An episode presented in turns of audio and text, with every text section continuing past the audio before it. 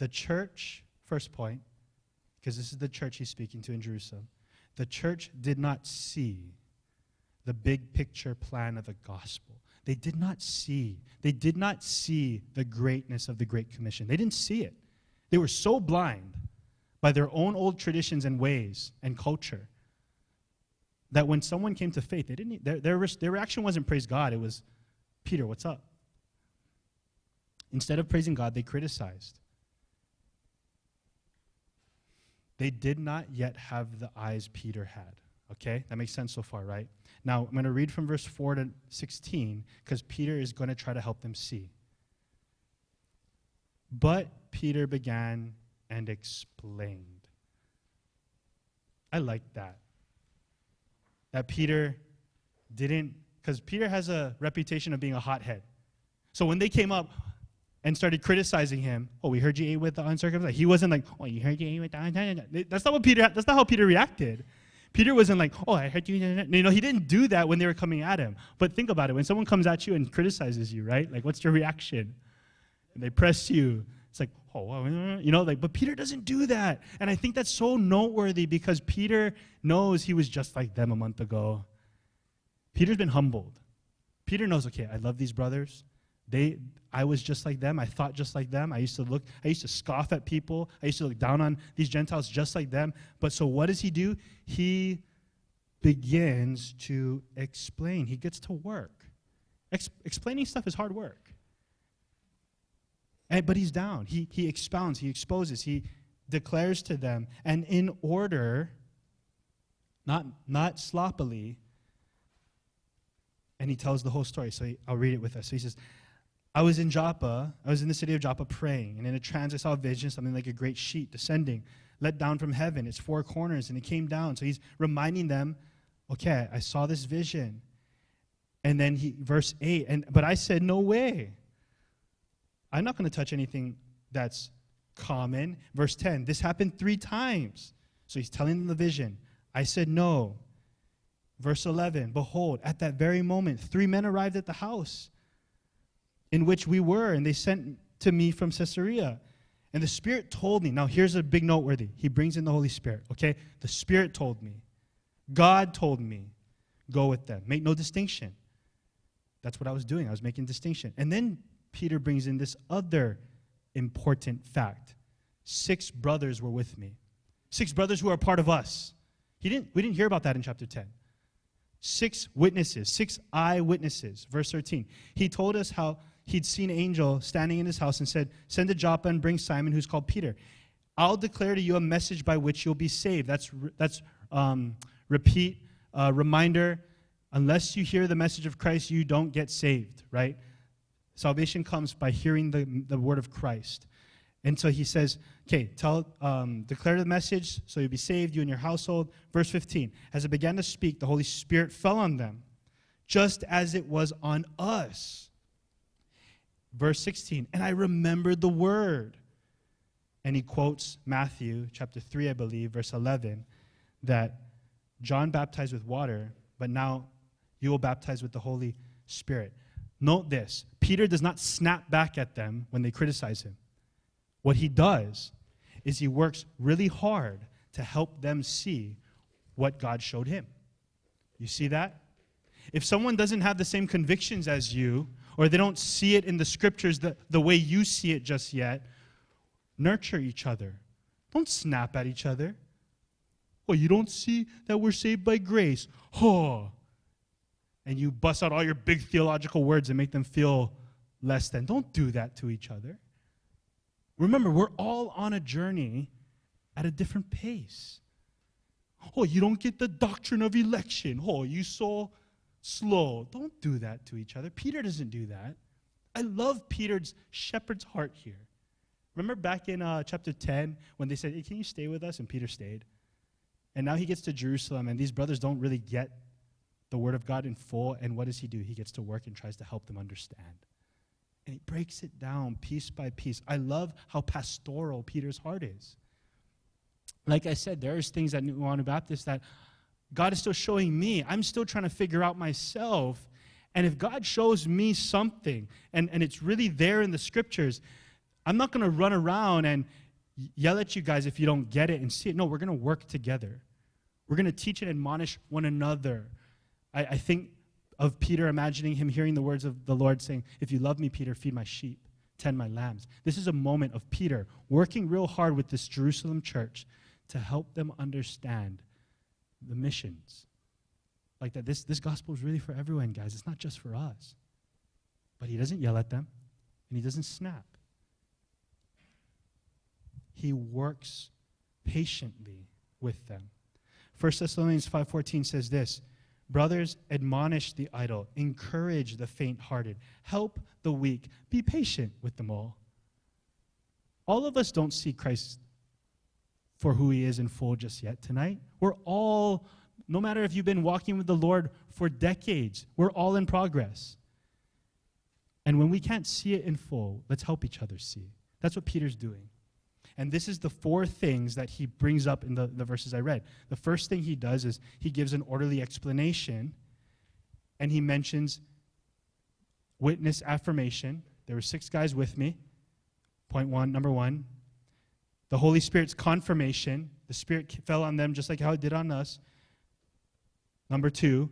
And then he quotes Scripture. This is in line with Scripture. Scripture application. Point number three. You see this, the case that he's building? to, to help them see, guys, this is real. Cornelius, them, don't call them unclean anymore. They're our family. Their baptisms were legit. The Holy Spirit came upon them. And I wonder, in this place, when God saves people and people come to faith, will we embrace one another like that? Will we? Will we see new creatures in Christ? Or are we going to hold things against one another? As any man be in Christ, behold, a new creature. That's what they're having a hard time seeing Cornelius as. Now, he's an unclean Roman Gentile. No, he's not. I have witnesses. The Spirit came, and the scriptures testify. What I'm telling you is true. So by the time they get, he, he finishes his whole argument, he gives a rhetorical question. So, the first rhetorical question was in chapter 10 Can anyone withhold water from these guys? No. And then he, he gives the rhetorical question in verse 17. If then God gave the same gift to them as he gave to us when we believed in the Lord Jesus, who was I that I could stand in the way of God? You see how he built up to that point? He's like, okay, God's doing it, start to finish. Spirit's there, witnesses are there, the scriptures say this is going to happen. Who's going to get in the way of God? No one. Get out of the way. You cannot stop the gospel. You can't. And even if Peter tried, he wouldn't succeed. Because when God's word goes out, it accomplishes what it desires. You know what's an amazing thought in my mind that I'm just recently getting refreshed on? Is that the gospel is going to the nations. Every knee will bow, every tongue will confess that is so exhilarating for me to think. You know how much fuel that puts in you for those of you who care about the world going to hell? You know how much fuel that puts in your heart to want to go to the nations? To send people? To be sent? Like, I used to want to go on missions when I was a young teenager in this church because I just wanted to go do something adventurous. Like, I just want to go to China or I just want to go. Like, just send me, send me. And then God had to grow me up and realize it's not about you, Chris. Not about your thrills and your experience. I'm trying to save the world. This is the Great Commission. This is the good news of Christ, saving broken sinners, reconciling them to God, not on the works of their own, but because of my precious, beautiful, perfect Son who came, lived perfectly, was slain, and was risen, and calls everyone, repent, trust in me, repent from your sins. This is real deal. You might die tonight. And if you're not in Christ, it'll be a dreadful thing for you to be in the presence of God. This is such good news. It's so good that we can't keep it in Jerusalem, guys. This has got to go to the Jerusalem, Judea, Samaria, to the ends of the earth, Hawaii. It's got to keep going. There's still nations and tongues out there who don't know Christ. Do we even care? That's a big question. Because this Jerusalem church wasn't there yet. They didn't have a heart for missions. Do you cry at the thought that your neighbor's going to hell? Do you cry at the thought that your husband, your wife, your children, my children, Blue is not a believer. He may go to hell. That freaks me out. We have to see this for what it really is. The gospel is beautiful, though, and it's power. It's why Paul says, I'm not ashamed of the gospel. This, this message has power. I'm going to send it. That's what's happening. You can't stop the gospel. And Peter's saying, okay, guys, obviously this is a gospel ministry right here that happened. Who's going to get in the way of this? Don't hinder the gospel. Don't hinder the gospel from being sent. And if Peter and the boys stayed in their own prejudice, biased mindset, that's what they would have done. But you can't stop it because if God's like, okay, Peter, you're not going to go, I'm going to send someone else. Can you imagine there's a bunch of Corneliuses in your workplace or in your house or in your community right now that God's been working on for years? But the reason why they're not hearing it is because you think they're not going to believe anyway. You think well, they're too bad. But they party every day. I've seen how drunk they get. They don't want to hear any of this. So you don't share. They could have said the same thing about Cornelius.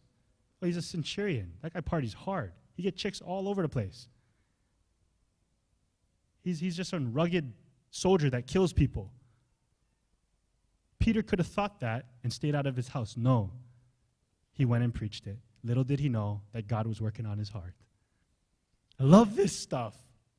I love the gospel. I love its power. It is worthy of every breath. Not that we just sing, but that we speak, that we tell, that we live. Those of us who love people, do you love them with the love of God so much so that you really do want them to hear this message? And remember, like we learned in past weeks, tell it all. You never know. Who am I going to stand in God's way? Big question. Are we hindering this message? Are you missing out on being used? That's really it. Because when God effectually calls someone, it's going to happen. I'm just at this place in my own journey where I'm like, dude, I can be a part of this. I'm down. Sign me up. Put me on a plane or put me in a church.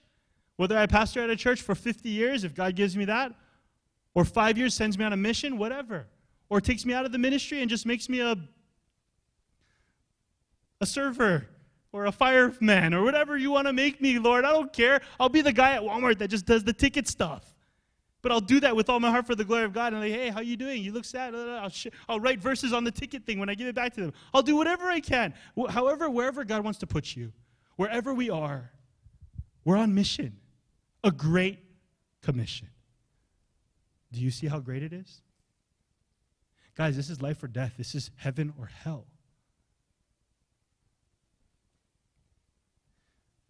Let's not stand in the way of God. John 10 16, Jesus says this There's more sheep of this fold, and I'm going to call them home. Wouldn't you want to participate in that work?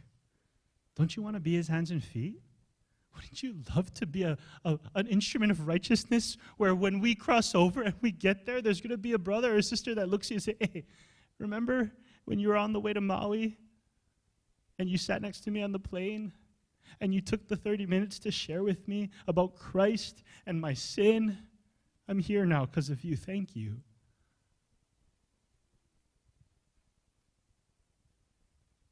Let's be his hands and feet wherever we are. I love Michael shared with me earlier he, when, I t- when I did the whole gospel with your hands things, you know, sinful, rebel, under God's wrath, but Christ died for my sins and was raised. He got to share that with a coworker this week. I was like, yeah, man. Keep it going. Just do it. Just go. Can't stop the gospel, but you can stop from being used. Verse 18 to close. So when they heard these things, they heard Peter's case, they heard all the points he made. You got witnesses, the Spirit conf- confirmation, scripture application. They fell silent. I love that. I think we need to do that more when we hear the word of God. We need to fall silent. Breathe it in. Be still. It's the same verbiage used like the psalmist be still and know. They fell silent. They ceased striving. They had all this fussy wussiness when Peter rolled in, and they're all pissed off that he hung out with Gentiles, and they had all these arguments in their hearts. And then when they heard what Peter said, they hushed. They breathed it in. They're like, whoa. Wow. Wow. And then they, what? They glorified God. The reaction they should have had at verse 1. But they weren't there yet. They just, they just weren't there yet. But now they're there. Now they see what Peter saw in chapter 10, and they're like, oh my, I'm wrong. I was wrong to judge. I was wrong to judge. When I look at many of your faces, because I know many of you, and I think of your conversions, and I look at you tonight, and I think of who you were before you came to Christ. I think of what you were, how you were.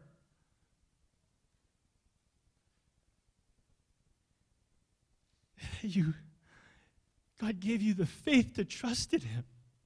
Oh, I fall silent and I glorify God. Thank you, God.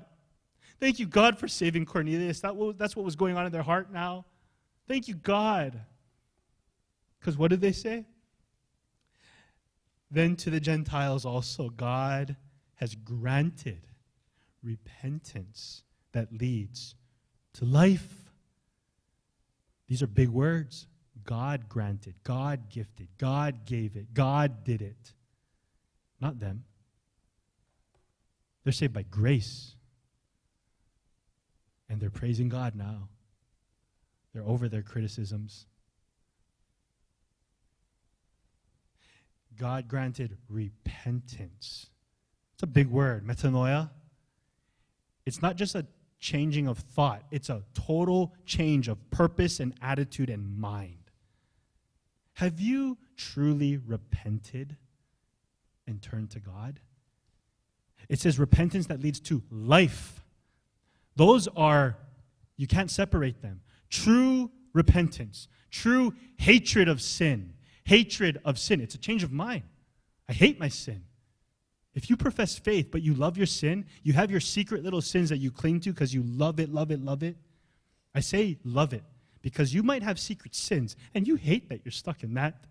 And, brother, sister, I'm praying that all of us would get delivered from those things. We all have those vices. We all have things we're wrestling with that you give into in the secret and you go, oh, why? Wretched man that I am. Lord, help me. Get me out of this. Save me. But I'm speaking to the person who, no, you love the darkness. But, in the, but you like to tell people you're a Christian. See, if that's you this evening, or if you're listening online and that's you, you have not known true repentance. That's fake repentance. That's the Pharaoh kind of repentance. Oh, Moses, pray. I'm so sorry. I'll let you go. And then the plague comes, passes, and nah, stay. Oh, Moses, please pray again. I'll let your people go. I promise. Nah, I don't like. That's fake repentance. God granted Cornelius and his house true repentance that led to life. In closing, they began to see now how great the Great Commission really is. Now they see it. Now they're glorifying God. Now they love the thought of Gentiles coming to faith, beginning to.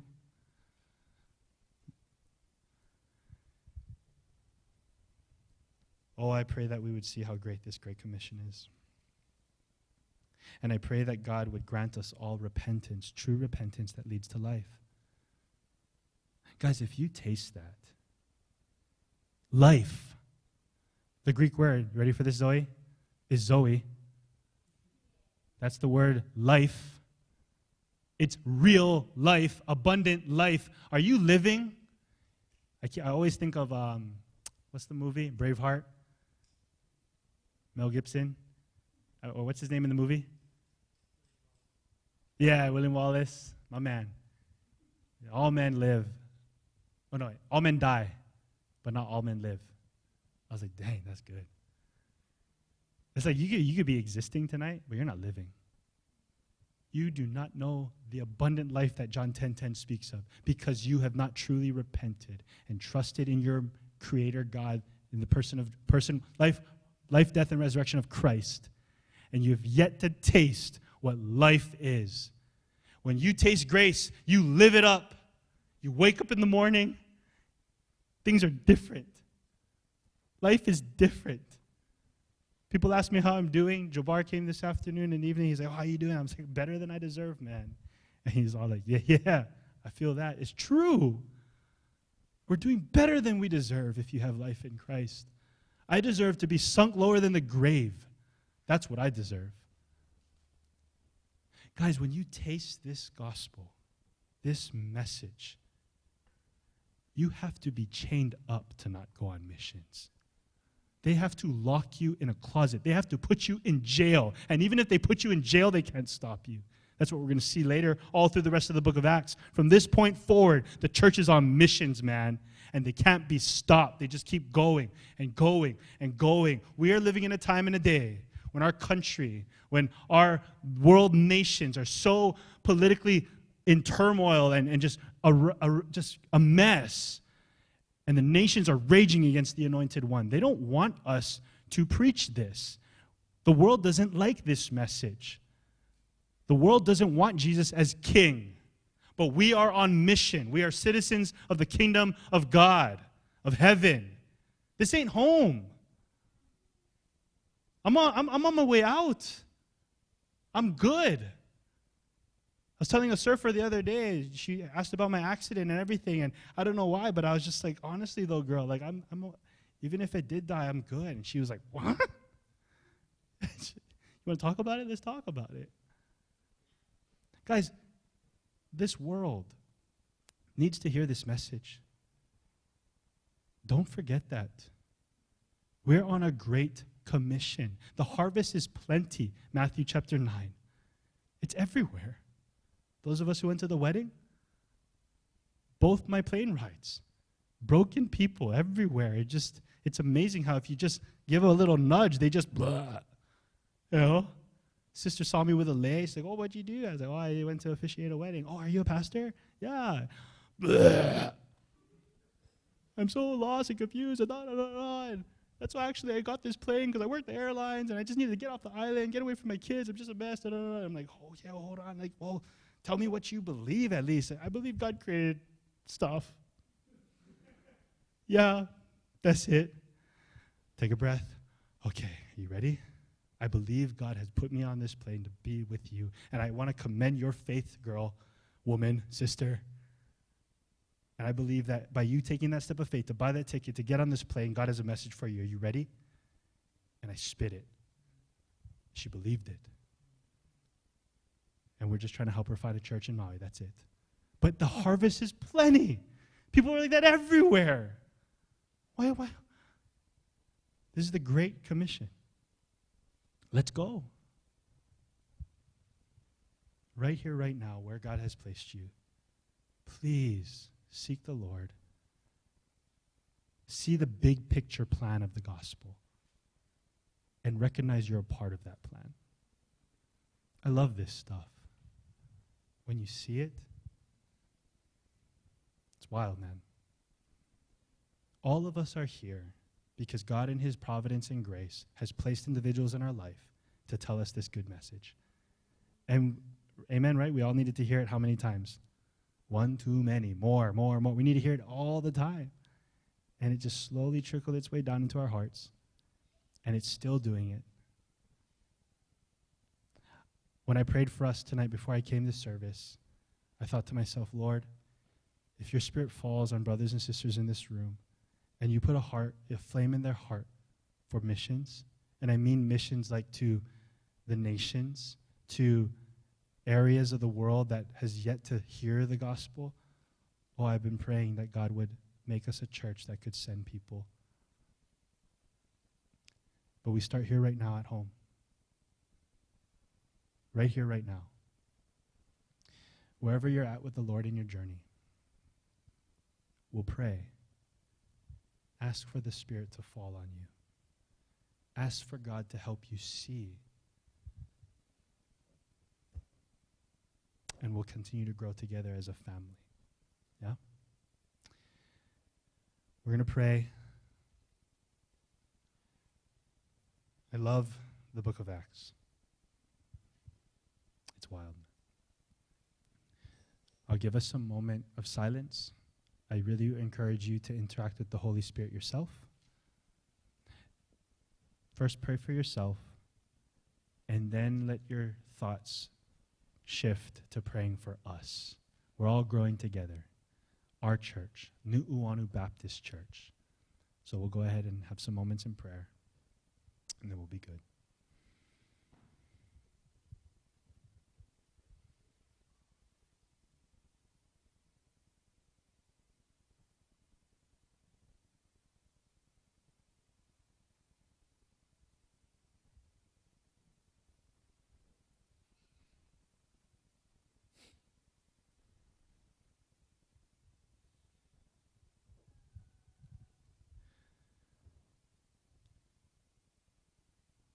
Spirit of the living God, set us apart.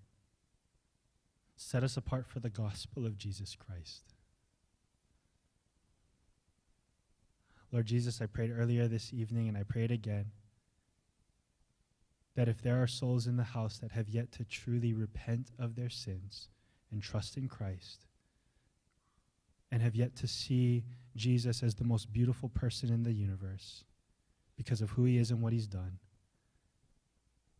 I pray that in these moments that they would repent, confess, and put their confidence now in the King of Kings and Lord of Lords, their hero, their rescuer, their Savior, Jesus Christ. The only man, the only one, the Messiah, the Christ, the Son of the living God, who can actually forgive sins.